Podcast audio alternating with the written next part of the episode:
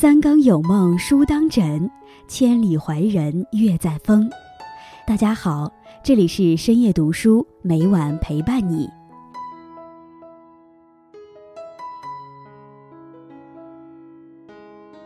余生不长，在成年人的世界里，从来没有容易二字，更多的是无处发泄的情绪。或许生活中会出现很多身不由己的事情，让情绪泛滥。但情绪从来都是易书不易读，学会控制情绪，不能把情绪看得过重，也不能一味遏制情绪的产生。人到中年，越要懂得善待自己，善待生活。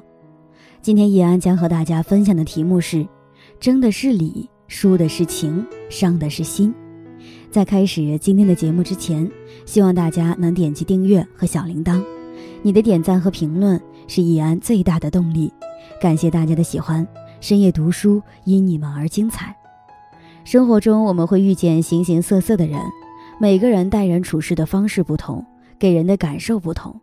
有的人脾气好，说话温柔，做事有温度，让我们如沐春风；有的人性情粗暴，言语恶劣，行为更让人不齿，常常使我们气不打一处来。但是冷静下来一想，有些气根本不必生。那么生气时该怎么办？默念这样四句话，会让我们平息怒气。君子不和牛置气。生活中和匠人生气最不值得。这种人脾气执拗，认死理，不知变通，特别执拗。他们易怒、极端，很容易做出一些出乎意料的事情。因为无法掌控自己，还很容易暴怒，有时难免伤害人。所以跟这种人讨论问题。或者争辩是非，你辩不清也说不明白。他们不管是非曲直，不管对错，也不分析问题情境，只是死命坚持自己的第一认知。犟脾气的人不撞南墙不回头，和他们较劲，费尽口舌也改变不了他们的想法。所以看清本质的人，不跟这一类人生气。既然无法扭转他们的想法，即使生气，也永远不会得到任何的结果。倒不如不生气，避开他们的锋芒，任其自然。智者不与傻瓜论短长。除了犟脾气的人和那些愚蠢糊涂、不在一个频道的人生气，也意义不大。这一类人，你永远无法和他们沟通，等于对牛弹琴。历史上有这样一个故事：子贡曾经为季节与客人争吵，对方固执地认为就是只有三个季节，争论无果。子贡很生气，就请老师评理。孔子听完前因后果，对那位客人说道：“你说的对，有三个季节。”客人赢了，心满意足地离开了。子贡更生气了，就对老师说：“一年明明有四季，老师您为什么要跟那个人说只有三个季节？”孔子说：“那个客人的脑子活像个蚂蚱，蚂蚱春天生，秋天去世，他能见到的。”就只有三个季节，你跟他讲四季，讲到天亮都讲不通，只会白白浪费自己的时间。《欢乐颂》里的安迪说：“不与傻瓜论长短。”之前看了一个段子，挺有意思。有两个人吵个不停，一个人说三乘八等于二十四，另一个人说三乘八等于二十一，吵了半天都没有结果，只好来到县衙，请县令评理。县令听完，吩咐左右将说三乘八等于二十四的那个人拖出去打二十大板。这个人十分不满，事后就问县令：“明明是他的错，是他蠢，为什么你要打我？”县令说：“你跟一个三乘八等于二十一的人能吵上半天，不打你打谁？”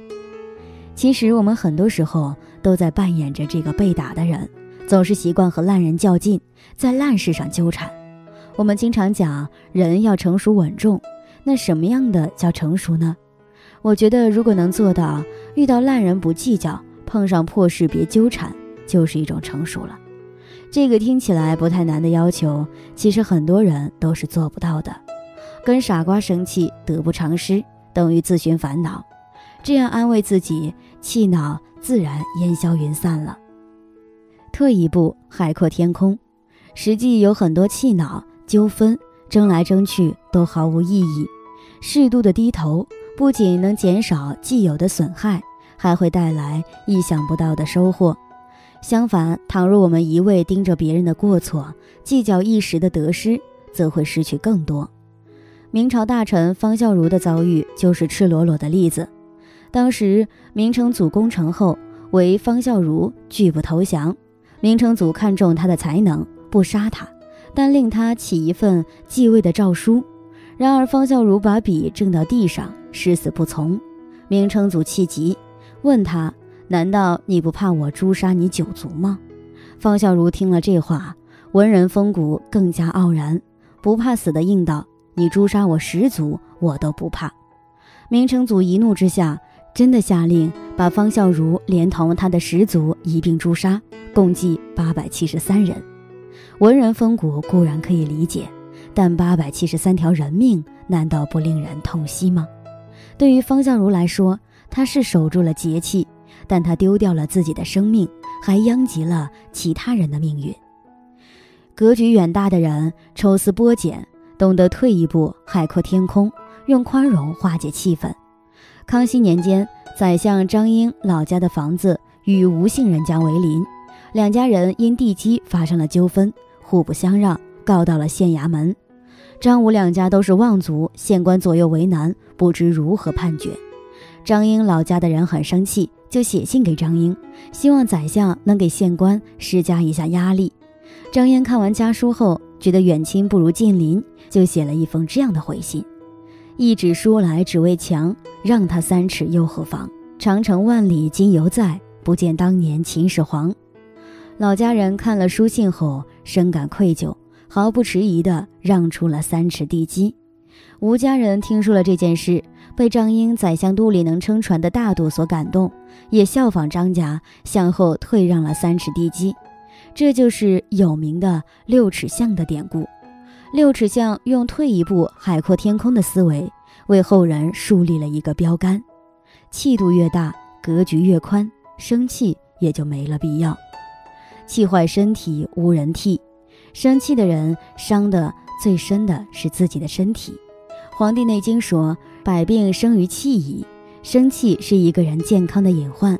气量小的人因生气治病，因生气损伤身体的比比皆是。《三国演义》里的周瑜气量非常小，诸葛亮就抓住了他的性格特点，把他给气死了。生气有害，自损、自减、自伤，气坏了自己，没有人会同情。生气伤心的是你，有病的是你，毁掉自己人生的也是你，最终一切不幸都是自己承受。人生会遇到各种各样的气：嫌气、闷气、怨气、怒气、傲气、泄气、赌气、小气。窝囊气，争的是理，输的是情，伤的是人心。这些气你吞下便会反胃，伤心伤肺，最后伤筋动骨。倒不如不生气，不理他，任尔东西南北风。不生气是一种高级的智慧。懂得享受人生的人，眼界开阔的人，对未来充满着希望的人，从来不将自己的人生捆绑在他人的意志之上。他们自然有一种态度，一种格局。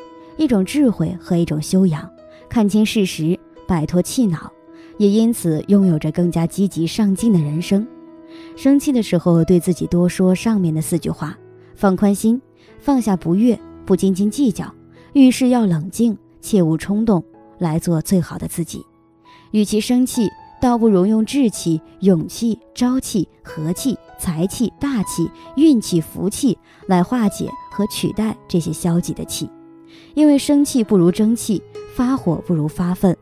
人生苦短，要学会用常与同好争高下，不与傻瓜论短长的心境去处事。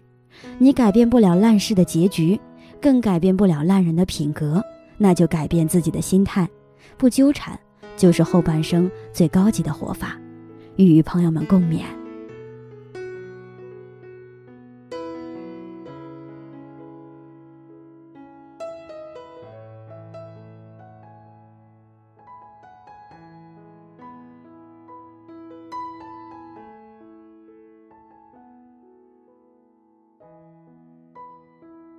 今天分享到这里，如果你也喜欢这篇文章，并且让你深有感触，希望你能分享给身边的人，让我们一起在阅读中成为更好的自己。最后，在 YouTube 和 Facebook 上都能找到深夜读书哦。依然期待与你的互动，感谢你的收看，我们下期再见。